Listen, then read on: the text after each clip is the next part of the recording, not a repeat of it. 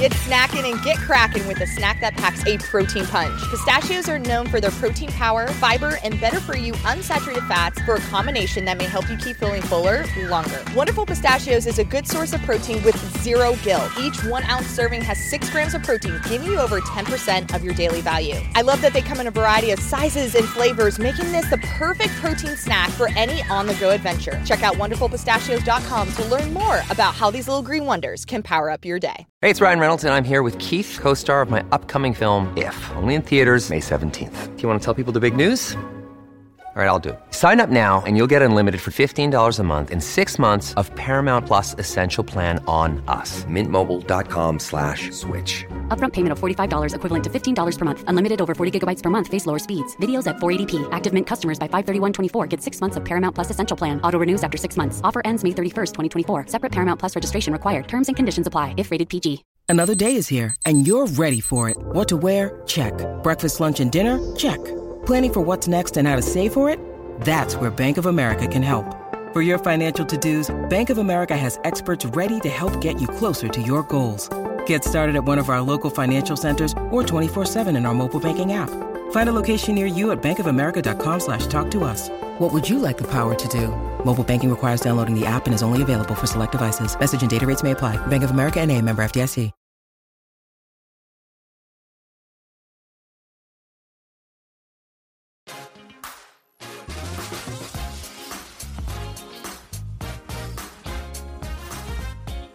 Welcome back, everyone. This is the FloTrack Podcast. I'm Kevin Sully, and joining me is the host of the NCAA Cross Country Show, which is getting in at about 28 minutes every episode. So six minutes longer than your favorite network sitcom. It is Gordon Mack. Gordon, hello.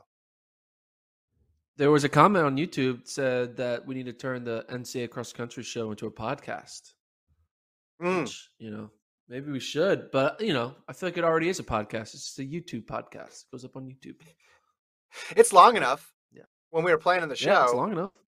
we thought, hey, it's just perfect YouTube length. There's no way it would be long enough for a standalone audio thing. But now, if you're clocking in almost at a half hour, maybe we do need to do a, podcast format. How many podcasts out there do you listen to where it's just one person talking straight for 30 minutes, though?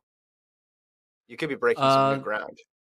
Yeah, I could be breaking some new grounds. There's not many. I'm trying to think. Oh no, I listened to uh, the Tim Dillon show, which is a comedian who uh, he does have a co-host, but the co-host just like laughs at his jokes. So Mhm. but he just rants the entire time. It's not really an interview podcast. So anyway, But still, there's there's somebody there, though. There's somebody there. You there's are just there. talking Yeah. directly into your camera for 30 straight minutes or 28 minutes now. What is that? Two weeks or 28, 26, 17. You're trending up.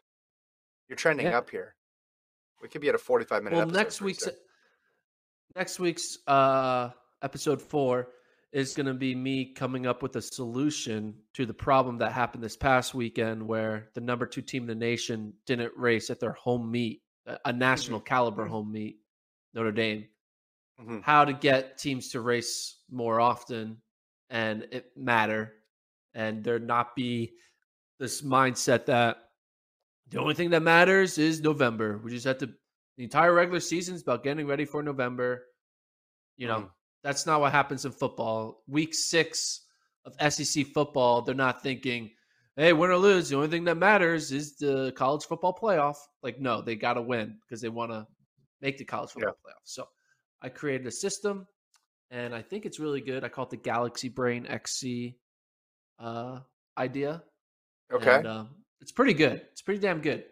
So I'm excited. So now maybe this is a podcast because you're doing the thing where you have the tease at the end, and then you're like, Yeah. "That's next time on Serial," and then you're gonna like pick up where you left off with this alternate theory. I kind of like how you're doing this with cliffhangers. trying, trying to make content, man. Trying to make YouTube content. We're YouTube people, right? Like and subscribe. This is a YouTube podcast, so like and subscribe. That is true. That is true. Okay, so on today's show, we're gonna do the Chicago Marathon preview. We also might touch on a couple other topics, but the lion's share of today will be dedicated to Chicago Marathon, and then on Friday we'll do Boston. We'll do Boston because Boston is going to be on Monday. Chicago is going to be on Sunday. Uh, by the way, the race available in Canada and Australia on on FloTrack. If you're in Canada, Australia, and want to watch Chicago Marathon, you can watch that on on FloTrack. But there was actually some some big news in Chicago because they basically added a whole bunch of people and had a whole bunch of people scratch. And this happens, additions and subtractions happen all the time in major marathons, but not, I don't think, in this type of volume and not announced all at once. Um, so we'll be able to discuss whether or not you know these changes are going to make it easier or harder for, for specific American athletes or just in general. Is it going to improve the quality of the field? Um, what what was your first thought when you saw all these these changes in the in the Chicago field?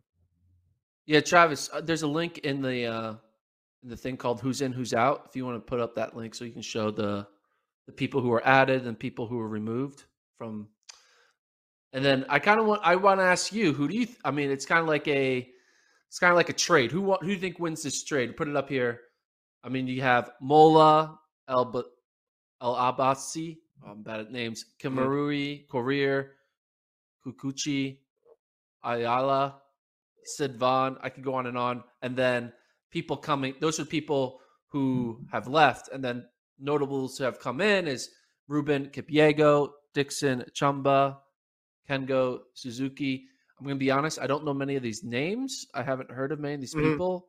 But notable like Americans leaving is Sid Vaughn. That's probably the most notable American. And then the notable Americans coming in are people like Bob Thompson, Sarah Pagano, mm-hmm. um, Butler. You can see the full list on your screen if you're watching on YouTube.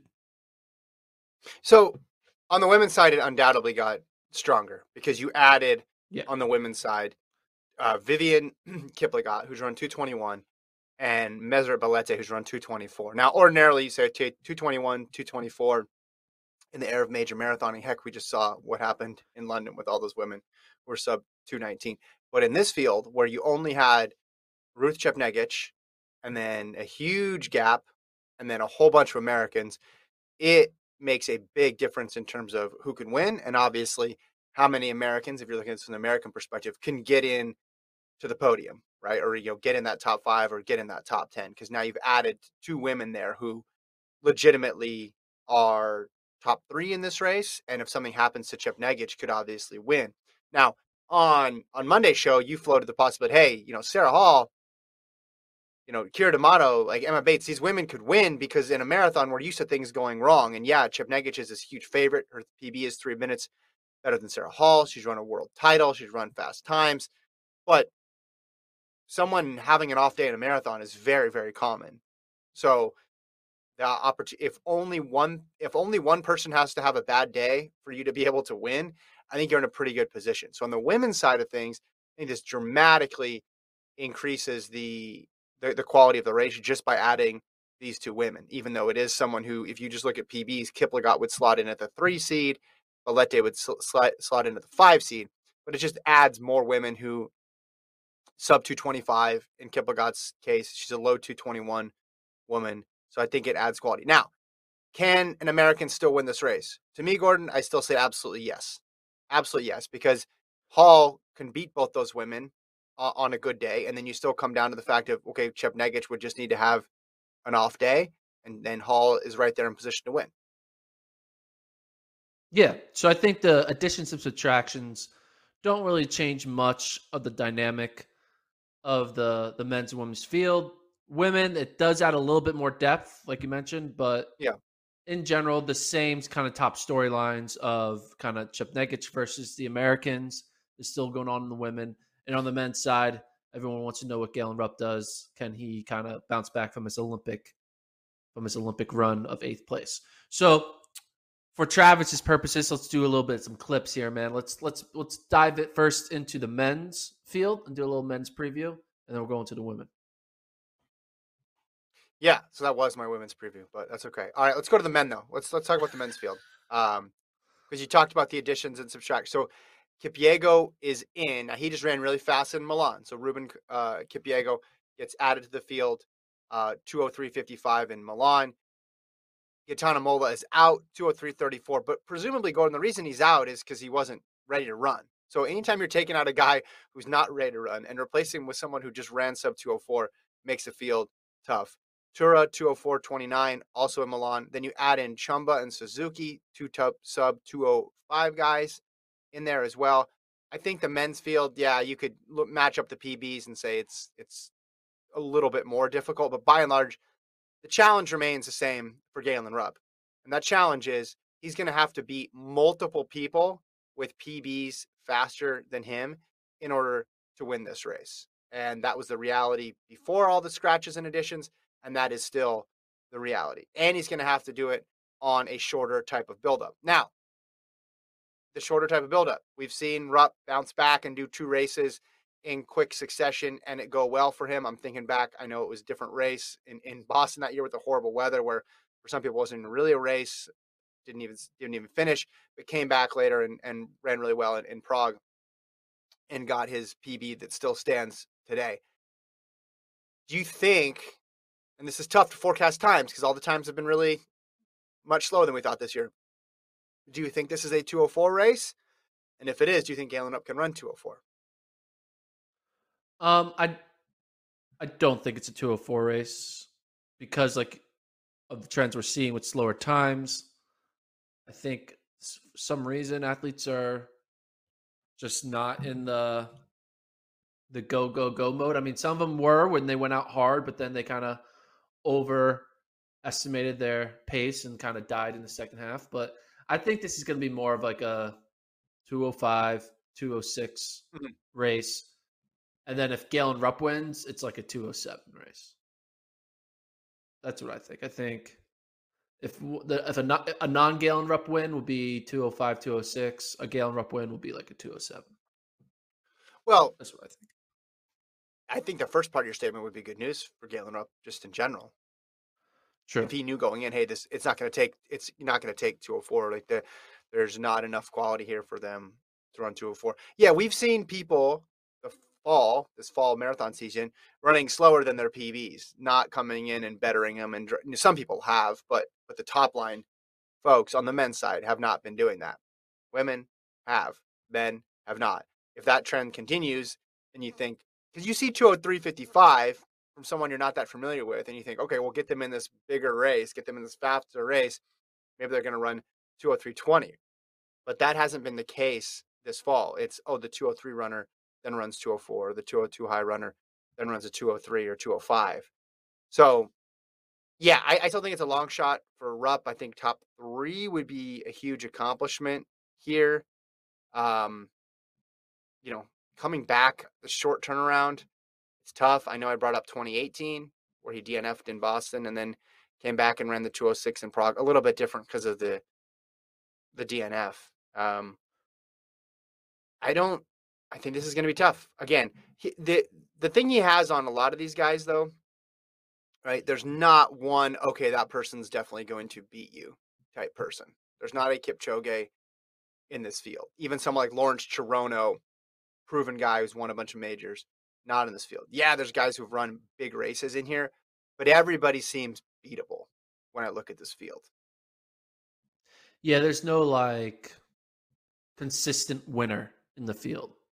Um, and when you don't have that, it means you have someone who can put on a good day, run fast, 203, 204, but on a bad day, be back in the pack running 208 or DNFing. So you just don't know what you're going to get from that group of eight up front how many of them are going to have good days or versus bad days. That's what's crazy about this mm-hmm. marathon about marathons in general is that like there's almost some there's almost like a little bit of a a luck aspect to it, right? You just know events, there are going to be a, a percentage that just have off days, and that not everyone is going to be their true self and their true form. You know, like Ruben Kipyego is and and Seifu Tura they're not going to both run the faster or the exact time that they did in Milan, right? It's just mm-hmm. that's not how it works. One of them is going to run slower. Maybe one of them runs faster. Maybe they both run faster, but we, it's nothing is set in stone. Uh, mm-hmm. One thing though, looking at it, is this Galen Rupp's like final chance at like a victory? Like if Galen comes out here and gets fourth or 5th mm-hmm. is it going to be kind of the end of thinking like Galen Rupp can win a major? Because well, we think I keep on thinking of his major win, but the more I think about it, it's like it feels like so long ago, right? Was it 2017 he won? Yeah, the the in Chicago, right? So yeah, I don't think that's a. I I agree. I don't think that's too dramatic of a question to ask, especially because next year the fields aren't going to be split up as much. So you think this is the opportunity, this is the, the parting of the seas that Rupp or any other underdog in this situation would need to win. However, different fields break different ways. There's obviously big upsets. And if he's able to stay at the 206, 207 level, there's always a chance in Boston he can break through.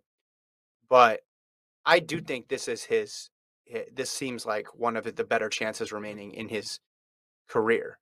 Because again, when are you going to get a field like this? Like, yes, these guys 203, 204 PBs, but when is the marathon ever going to get easier? Right? It doesn't eh seem that like that is is going to happen. now we've seen it flatten out a bit. Looks like it's flattening out a bit and I say that and maybe the marathons this weekend will be super fast or the you know marathon in Valencia or New York there'll be new people popping up but I think at the very least it's staying the same. I don't think it's regressing at all.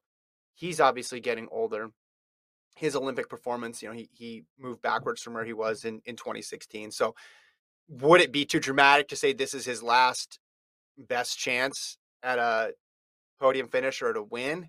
I don't think that that's a too too dramatic of a statement because you take into account what's going on in the world with the marathon. You take into account that the talent pool is split up, and you take into account his recent results. It it makes sense. It makes sense to, to draw that conclusion. Yeah. And it also is like, I mean, this is going to go back to the take I had during the um, marathon project back in Arizona in 20 end of 2020.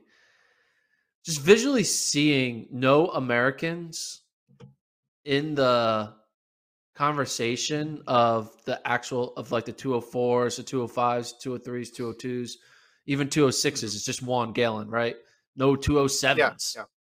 It just what what does what is America not doing right that we can't have a handful of like five guys in the 206 or faster. Like mm-hmm. we're able to have a handful of guys in the sprints, a handful of guys in the 800s, in the in the mile when it comes down to it because you know you can qualify two guys to a a world final. But like we're seeing a bunch of like two 11s and two 12s and I get it not all these people are like destined to be all-time greats in the mm. on, at the world level. So like you should don't hold that against them. Like they're just they're just good because that's they're they're hitting their ability. But US is one of the best, you know, systems for running in the world, right? We have the NCAA system. People come from other countries to come train here in their 18 to 22 years. And yet, for some reason, the marathon just hasn't clicked. And I, it's just frustrating. You want, you want us, you, I mean, maybe I'm being biased, but it's just, you're seeing it happen on the women's side, right? You see, yeah, I mean, not a hundred percent. There's still a little bit of separation between some of the top East Africans and Americans, but you know, we can we can look at the American women and be like, yeah, I feel like I could come up with five to six names that I would yeah. bet on breaking running 220 or faster in the next five years. Yeah. Or just like yeah. that that we could argue would win a major. Whereas sure. there's only one American who can win a major on the men's side. But I could say I could think of six that could win a major on the women's side. Yeah, and you go back even farther. Okay, you extend it to Meb. So then you have Meb and Rupp on one side of it, and then the women's side, you can come up with a long list.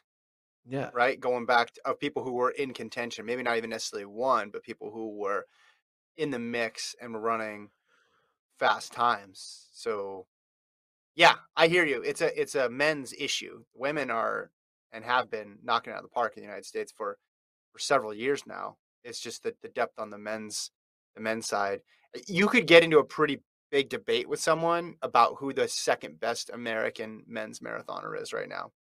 I bet you ask 10 people, you'd get at least five or six different responses of who number two is right now. No one no one has stepped up and and filled that mantle.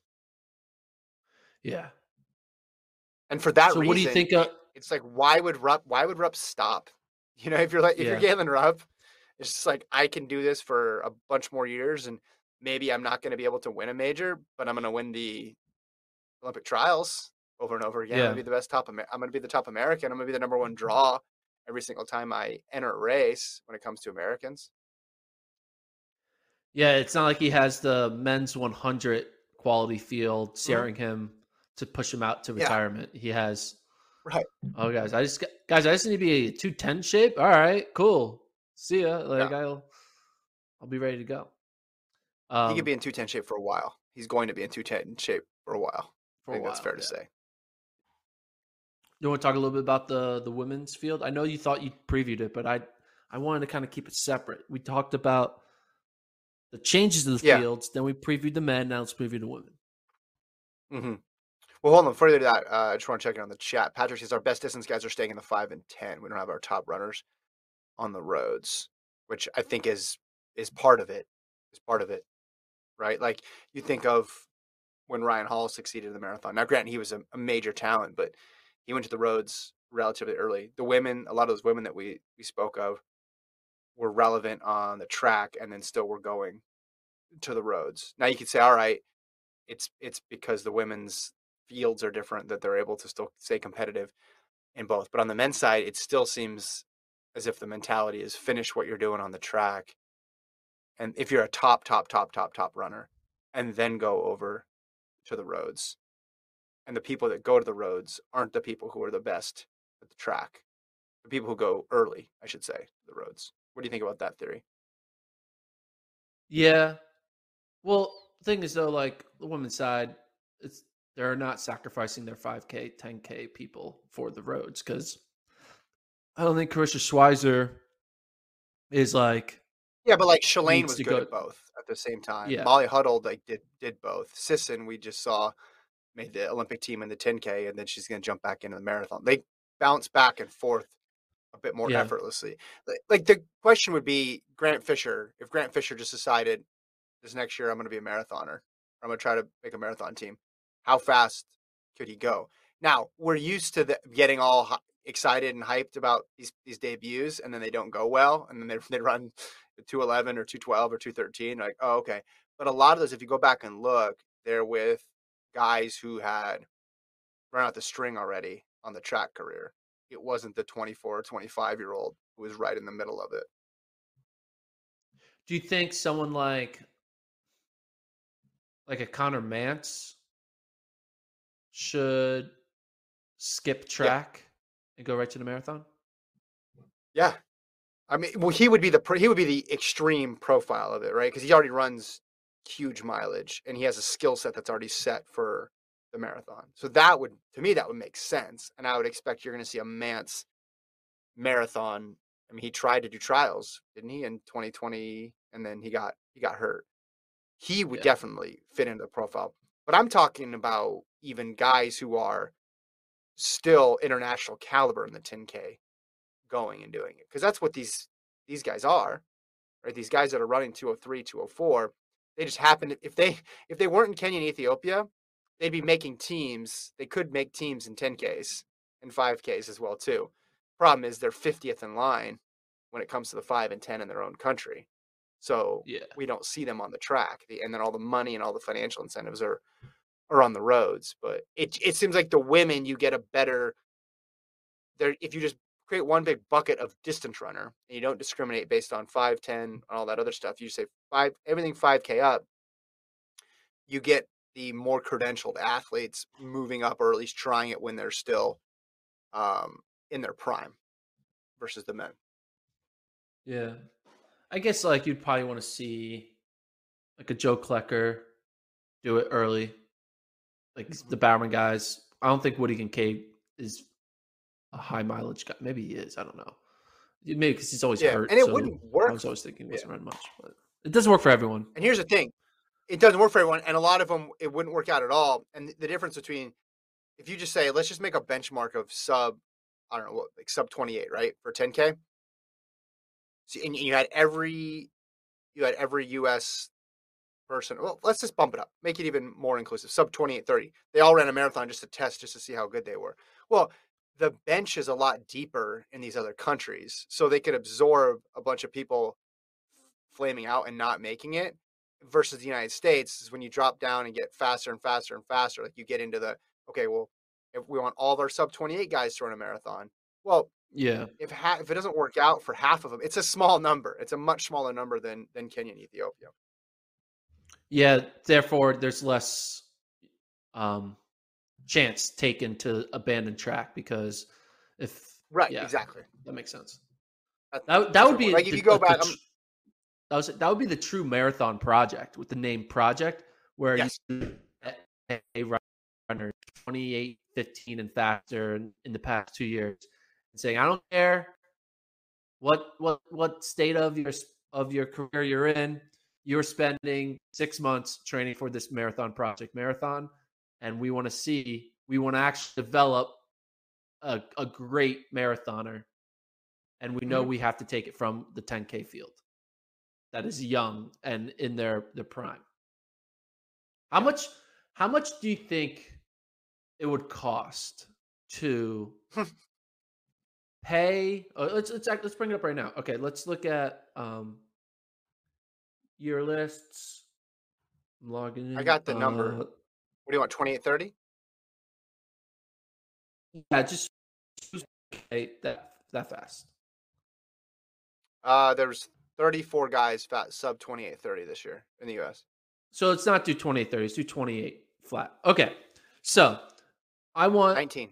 So this would be the field: Grant Fisher, Woody Kincaid, Ben True, Emmanuel Bor, Klecker, Mantz, Sam Chelanga, Frank Lara, Robert Brandt, Eric Hammer, James Mawara, Isaac, I, Isai Rodriguez, Dylan Maggard, Blaise Farrow, Jacob Thompson, Martin Hehir, Galen Rupp, Biya Simbassa, and um, Abdihamid Nur. Those are all of our sub 28 guys this year. hmm Now let's Mhm. look at. I'm going to look at 2019 as well. See if there's any other notables that like. Okay, Lopez Lomong, Paul Chelimo. Let's throw those people in there as well.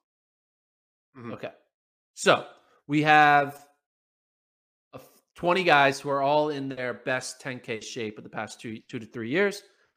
How much would some of those guys have already done the marathon, like Sam Chelanga, so it wouldn't matter for those types. But how much would we need to pay each of those athletes for them to abandon, like not just abandon, not, not abandon, but for them to prioritize running a fall marathon in 2022 to the best of their ability?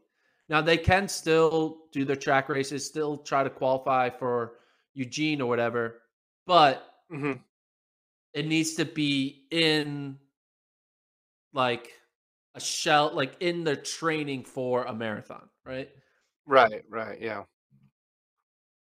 How much do you think you would have to pay these athletes to all abandon their 10k and 5k dreams for a fall marathon in 2022 $100000 each? Double.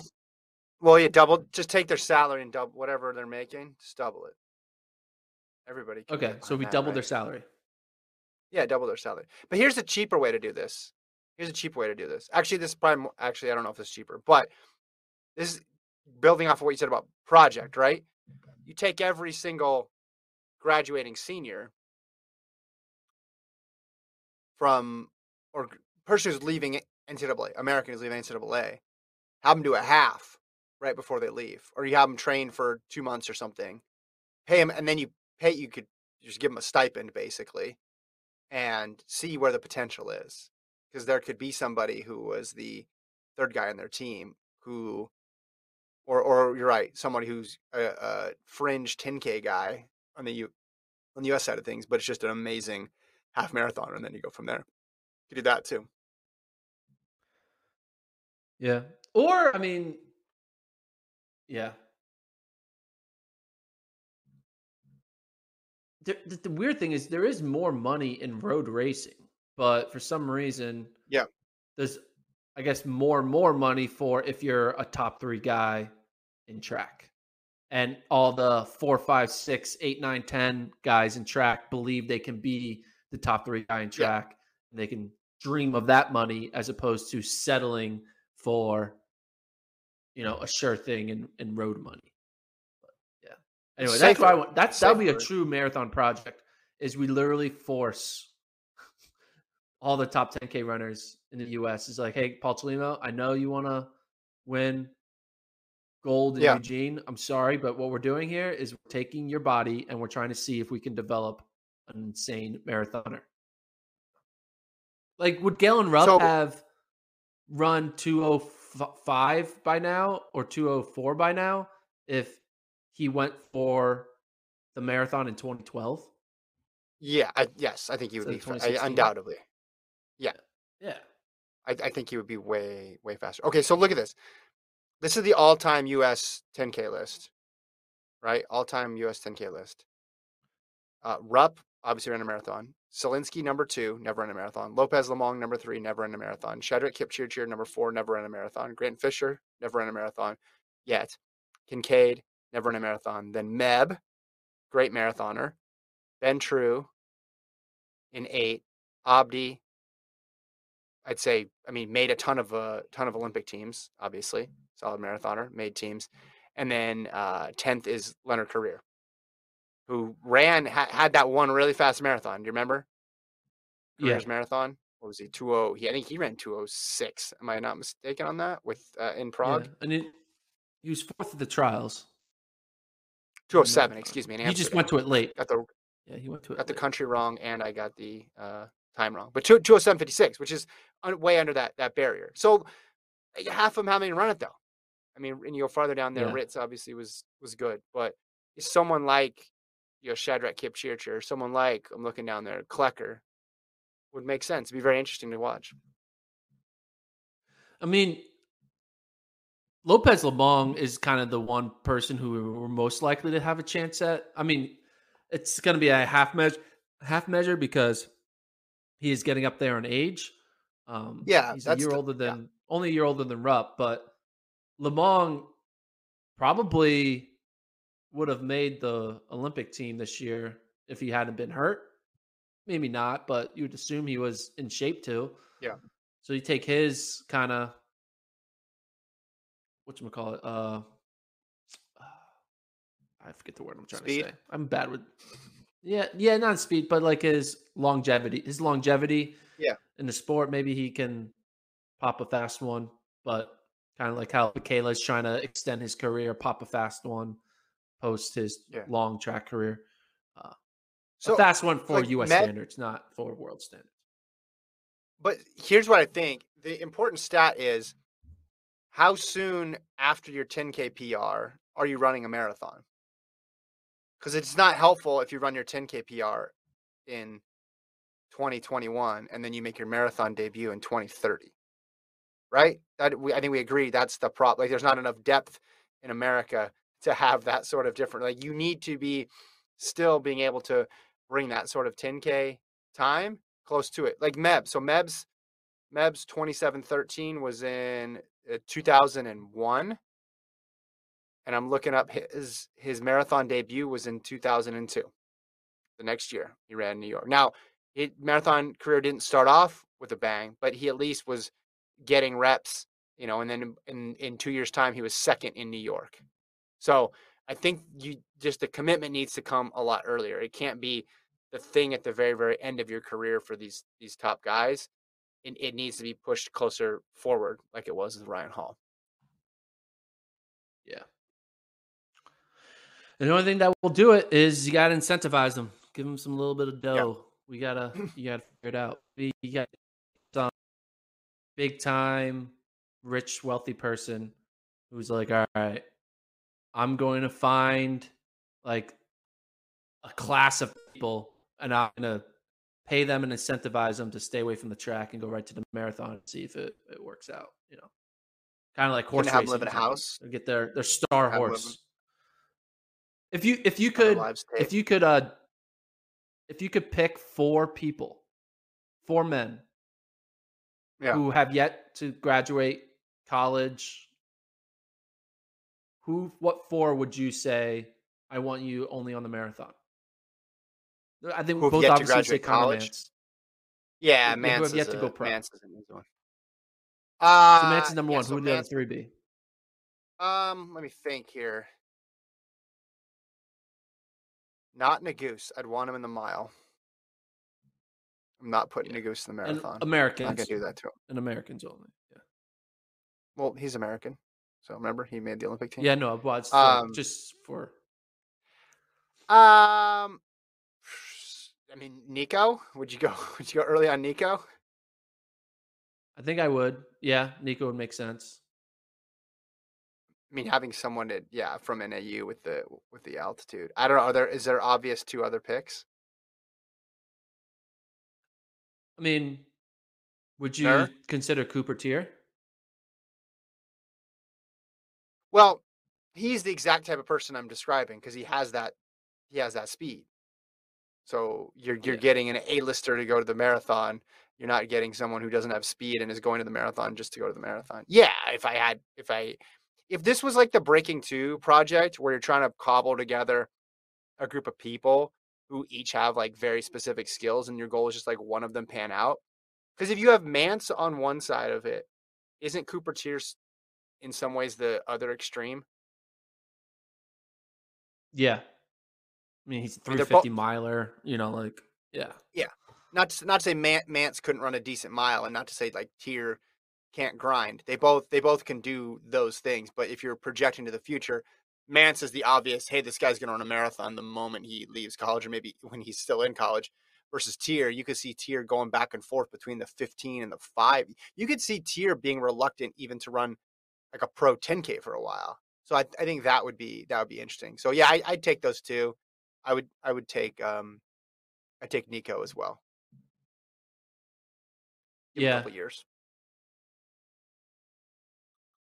And I, I would probably also take Abdihamid Nur, right? I mean, it's basically take the best cross country runners, right? The top four cross country runners that are Americans. You could argue Isai Rodriguez, but he's always been hurt. But that would be the play. Just take top cross country runners. Let's take the top five Americans in cross country. Yeah. and say say goodbye to your track career. You're going all in on the marathon, and you're going to be going one, two, three at the 2028 Olympic Games. You know, Yeah.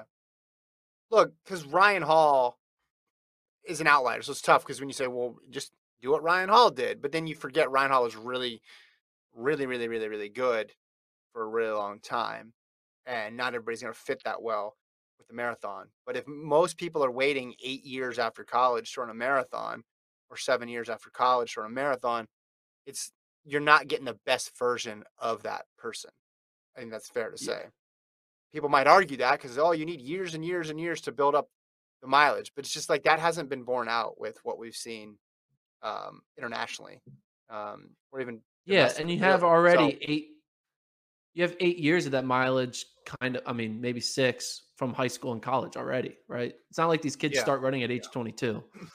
they Yeah. they've been running a lot longer before that. They put a lot of miles on. Their I think it's a yeah, I think it's a calculated risk. It's like, do I really want my career to come down to two big moments every year when I just started? And if I get hurt, then what happens? And that's why they take a much more cautious approach. And distance coaches are always going to err on the side of caution. Doesn't matter what level they're at. It's just that's just part of it, right? They're going to be really, really, really, really careful not to have something go wrong and not to to ruin anything.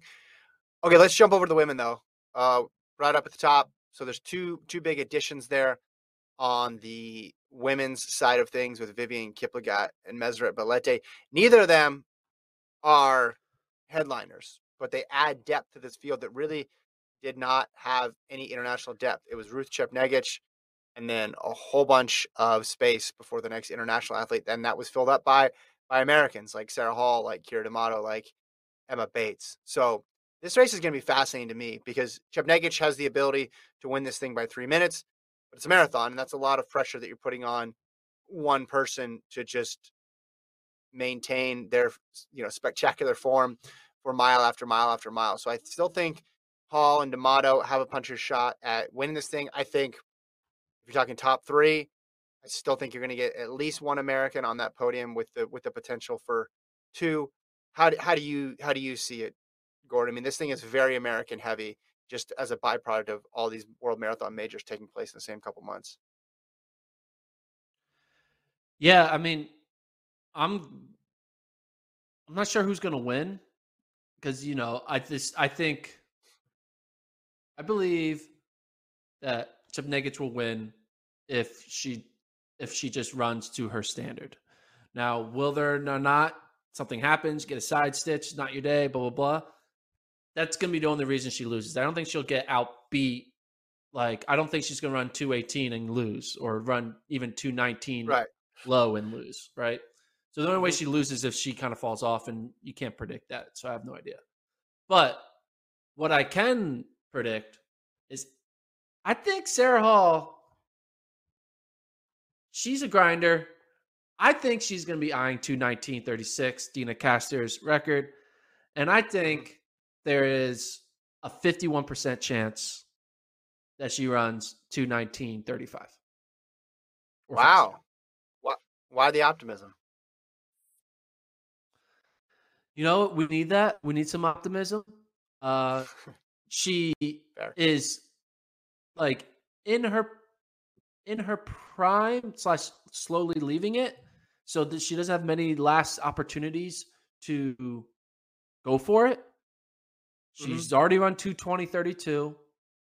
She's said that she wants to break the record here, so she has that in her mind.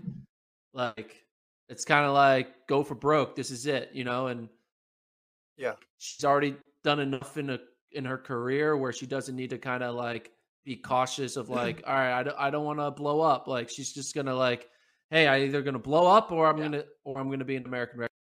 And I think she's gonna put herself in position. And if she's in position, that's I'll give it fifty one percent.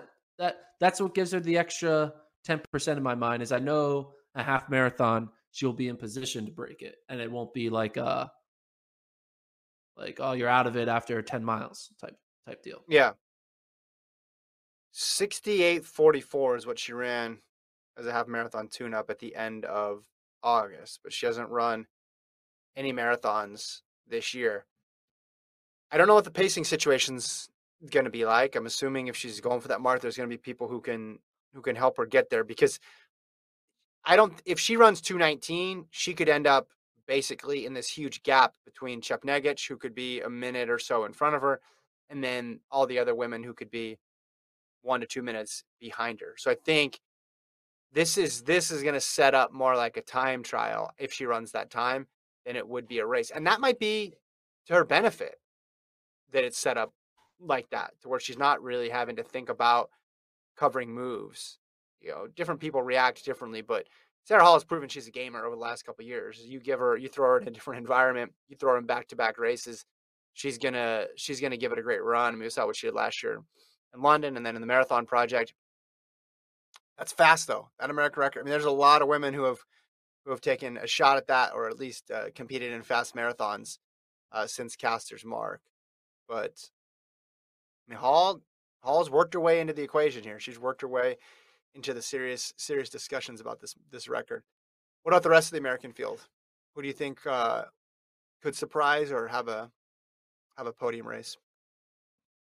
I feel like a lot of us have forgotten about D'Amato and her crazy 2020 season. How she went from, Mhm. Oh, this is cool. A mom is going and running fast in track, and like this is a great applaud. You ran 15:05 to like, Mhm. holy shit, she's like potentially a top three candidate in the 10k maybe, you know. And after she's now ran her 222 marathon, now she's like in the mix for, you know, top you know, you know, being a top American in any major marathon. So uh, I'm excited. to Her, we kind of forgot about her because she had to scratch the trials. Um, I think she's training fine. I people, but I, I think someone told me about her Instagram posts of her training. I don't follow a lot of runners on There. Strava or. Instagram, so I rely on other runners to tell me about other runners' doings. And so that's why I know that Keira D'Amato has been training. Um, I think like It's yeah, good. She ran like a fast tempo run or something the other day. I was like, oh, okay, cool. Uh, so I'm excited to see her. I think this is going to be a great opportunity for her. This is kind of her first elite race in reality. I mean, she was in the marathon project, but that was so kind of unique and weird. That was like everyone was like together and like we're doing this because we have nothing else, and there's less pressure. Like winning doesn't mean everything and all that stuff. Here, it's the Chicago Marathon. It's the elite field. There's East Africans coming and racing you. You know, it's a whole whole thing. Yeah. And You mean as, like, uh, her. You mean as like her first elite race as somebody who can contend for the the actual win? Yeah. right? Yeah. Okay. It's gonna be like, oh man, like I have the fourth lowest bib here. Like there's Yeah, a yeah, 102, a 103, 104, and I'm 105. Like there's expectation from me. Like Yeah. if I The yeah, lower the bib, the more pressure. Exactly. Like she won't she won't be she'll be on the the first row of the starting line, not the second row. Right? So um Yeah. I'm excited to see how she does. And then yeah, I think, you know, there's a lot of other Americans in here, a lot of 230, 229 women that there could be an opportunity for some other big breakthroughs where we ha- add another 225 runner to Yeah. the list of current 225 or faster runners. Um, so yeah, I'm excited for the, there will be one or two breakout women who run a fast two. They finish top five and they run 225 or something. And then I'm excited for D'Amato and Hall. Hall for their record and D'Amato for her kind of establishing herself as like a player this next um, marathon cycle. You're right. I think there's going to be at least one American woman who runs a time that really gets our attention or finishes in a like way up there in terms of place. And you're thinking, okay, this could this could this turn into something in the next year, and we'll keep Yeah. track of them going into the spring. So that's the Chicago Marathon taking place on Sunday, as I mentioned, Canada. Show you. You can watch on FloTrack. Let's see what else we got in the rundown here. Oh, I had this story about Valencia Marathon uh, putting the heat on the World Marathon Majors. You didn't like that, so we scratched that story. We're not going to do that one. Gordon vetoed that in the meeting. Uh, Kenya apparently listened to the pod. No, uh, I'm pumped. They're uh, they're going to bid to host 2025 Worlds, according to an article in in the BBC. They have put in the bid. Athletics Kenya president Jackson Tuwei it says that they have submitted a, a bid. He said to BBC Sport Africa, We feel like Kenya is the spiritual home of athletics. Now, you and I talked about this before prior to that Nairobi Diamond League, or sorry, Continental Tour meet. And one of the interesting side effects was just the altitude and how fast it would make sprints. And that came to fruition this year as well too. We talked about how exciting it would be to have it in a place that cares about track as much as Kenya. It appears that Tokyo is also going to bid, which would make sense because they have the Olympic Stadium already there. So in the same way that you know, London hosted in 2012 and then hosted World Championships, Beijing hosted in 2008 and then hosted a World Championships. Rio did not do that, but it, it would make sense for for Tokyo to do it. But what do you think about the spiritual home, as it's being called, uh, Kenya bidding to host the 2025 Worlds? You still on board? Yeah, I just like the phrase spiritual home. I'm like, Uh-huh. I'm, I'm trying to figure out what is my spiritual home. Like, is it a certain like fast food joint that I go to way too often for my own liking? like, It's a Raising this Cane's drive-through's in my spiritual home. Getting a cheesesteak. No, actually, no. I, I would say actually no. My spiritual home is in Austin. It is a cheesesteak place called Way South Philly. It's like the only Mhm. good cheesesteak place in Austin, Texas. And I called that my spiritual home. I Mhm. like check this out. Should I tell you how much it's my spiritual home? I'm gonna show you behind the scenes.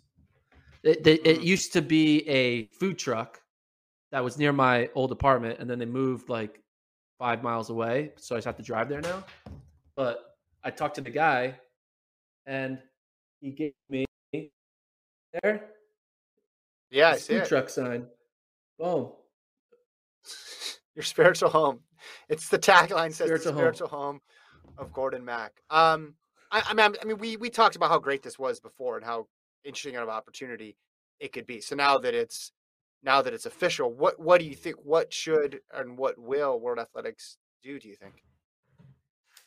I think they're going to pick Tokyo, um, but I think this is maybe this isn't the sign that Kenya. I think it's the sign that Kenya will host before 2030. That's what I think. Okay, I think just won't be. We just won't be at twenty it just may not be 2025 because I think Tokyo is going to be hard to beat because Tokyo's be like, you know, we can do crazy things, you know, and we Mhm. can draw a lot of people. Kenya can draw people too, but um, we're going to be like Qatar, but with people in the stadium. So imagine that atmosphere, but with people. I you know, literally can't like, imagine that. high tech and all that stuff. Um, Well- so what are the order? So we have we have Eugene 2022, Uh-huh. 2023 is where's that? Belgrade, Budapest Budapest, in Hungary. Budapest, twenty four Paris, the Olympics. Paris. 25 TBD, 26 nothing unless Seb Coe re- returns my emails about having a world championship every year that there's not an Olympics because it's cool. Then 27 is TBD and then 28 is LA. So Yeah. yeah, I'm guessing Paris would probably be a spot to, to bid as well too eh, after they host the Olympics. But yeah, 25 and 27, maybe a, maybe a combo deal. We've seen that before. Here, here's the thing though. Um, do you think they're more likely to give it to Tokyo because Tokyo didn't have fans for the Olympics? So you never got that at you never got that true atmosphere, and this would give them a, a true atmosphere to use that stadium. I don't think they care about all the like. I don't think they care about the phrase "spiritual home" for Kenya. I don't think they care about weird mm. situations here and there. I think they care about one thing and one thing only: who can spend the most money, pay, out- like invest the most in it. You like, Yeah. they're going to always choose the venue that is willing to go all in and not half-ass it, right? I think that's why Eugene got it because you know they kind of were like, "Hey, we may have a smaller stadium, but we're going to go all in. We're going to rebuild the freaking thing. We're going to tear it down and rebuild it. We're going to like the only thing that matters here is track and field. You're, you're, we're not going to be competing against Yeah, a football game or whatever or a, soccer match. You're we're going all in, and so I think that's what they want. Yeah. They just want they want the venues, the cities to go all in on their sport. yeah, that I like that. That's some cold hard truth. I think you're accurate on that because they're like, "Hey, Eugene, how bad do you want it?" And they're like, "Are you willing to tear down hundred years of history?" And they're like, "Yeah, we'll do that. We just want these world championships." And they did it. They actually, I don't think they thought they would do it, but then they actually did it. And they're like, "Oh well, all right then. Uh, you're actually going to do this." Uh, that makes it tough. I was at Doha. I mean, you've been you've been at these at these global championship meets. There's a lot that you're right goes into them beyond just who's in the stands and are the stands full. I wish that was a higher priority though, and I know T- Tokyo would do a great job, and Tokyo would have awesome fans. It would not be the same as as Doha, but I think, as you talked about before, putting it in Africa or putting it in the Caribbean, these places where they have such great representation for the sport, would just create an amazing atmosphere. I know from like the bureaucratic side of things, they'll people will always come up with hurdles that you have to overcome, but just putting it in a place where it means so much would be really where it matters. Yeah. Yeah. I mean, Yeah. I mean, Doha got it because of money, right? It's, yeah. They all get it because of them. Yeah, all of it's all this money. But like, why does Eugene host stuff? Because it matters there, right? And then they Yeah. eventually they got they have the infrastructure now to do it. But part of the selling point now is they have the enthusiasm, and now they have the enthusiasm matched with the infrastructure to make it go off. But like, Yeah. the city of Eugene hosting, like if you just think of it in, in in from the abstract, hosting all these Olympic trials and World Championships, and there's one Diamond League meet in the in the United States, and it's in Eugene, Oregon, a, a, city of 160,000 people. Like on its face, it seems crazy, but then now you know it makes sense. So from that perspective, it's not absurd that some of these other places globally should should have a chance to to host it too because they can bring that same level of enthusiasm. Now, is all are the other parts in line to make it go off? Well, that will take a little bit more time probably and a little more structure. But that's the same way I feel about. Like I love that it's in Eugene. I think it's cool when you go to a meet and everybody in the town cares about it. And likewise for World Championships versus Doha, where most of the people had no idea what was going on. I mean, it's true. I was there. I Oh, mean, it's they're like running he does. I mean, they're literally bussing people in and letting them in for. It's just like no tickets tonight. All right, like nobody knew what was going on there the entire time. World Championships were there. Were there great performances? Of course, but I mean, the most exciting think? moments outside of Barshim jumping, the most exciting moments were uh, Kenyans and Ethiopians competing in distance running because there were a lot of expats there who lived in Qatar and were nuts about track and field, and they made the atmosphere in the stadium. Do you think there's going to be any similarities in the? I mean, maybe not in the lack of enthusiasm enthusiasm about the event when Qatar hosts the World Cup. Now I know the World Cup soccer is three thousand times bigger than track, and I get that. Yeah, But Qatar's also a hard country to get to. Like, Yeah. do you think we're gonna have? Do you think the Qatar World Cup is gonna have sold out stadiums, or do you think there's gonna be a lot of World Championship vibe stadiums? yeah. I I think it, well, it, they were going to extreme lengths to avoid the optics that they had in the beginning of the track meet. I would think that they would have learned from that, and they'll just sold out. Like you're talking about selling tickets, that's tough. Will there be butts and seats so it looks like a sellout? Yes, I think because they were embarrassed after the uh, it was the women's Yeah. hundred. Eh, Gordon, I can't explain to you how few people are in the stadium for the women's hunt. Like you were, you've been to high school track meets. Like you raced in high school track meets with more people in the stands than than Yeah. that. Like some of those sessions in Doha. Like, and it Basically, it, was- felt like it wasn't a one of those COVID, right? COVID protocols, right? It felt like hundred percent. And that's pandemic race. yeah, yeah. When everybody was making those jokes before about like, oh, tracks all right about they'll be fine. They have no crowds anyway. Like, there was, I mean, it was insane. It, it, it was actually insane. And it's one of those things you're thinking, okay, is, is it just the case of like the stadium is super big, so it looks like there's not that many people? No, man. Like I could literally go and count by section how many people were in each section, and and and do it in a matter of minutes right? Like I didn't need I didn't need a whole bunch of like I didn't need to like squint and be like, is that three people or is that four? That's how sparsely uh, populated that stadium was. Soccer's bigger, you're right, and I think they learned from it, and it was an embarrassment, so they'll fix it.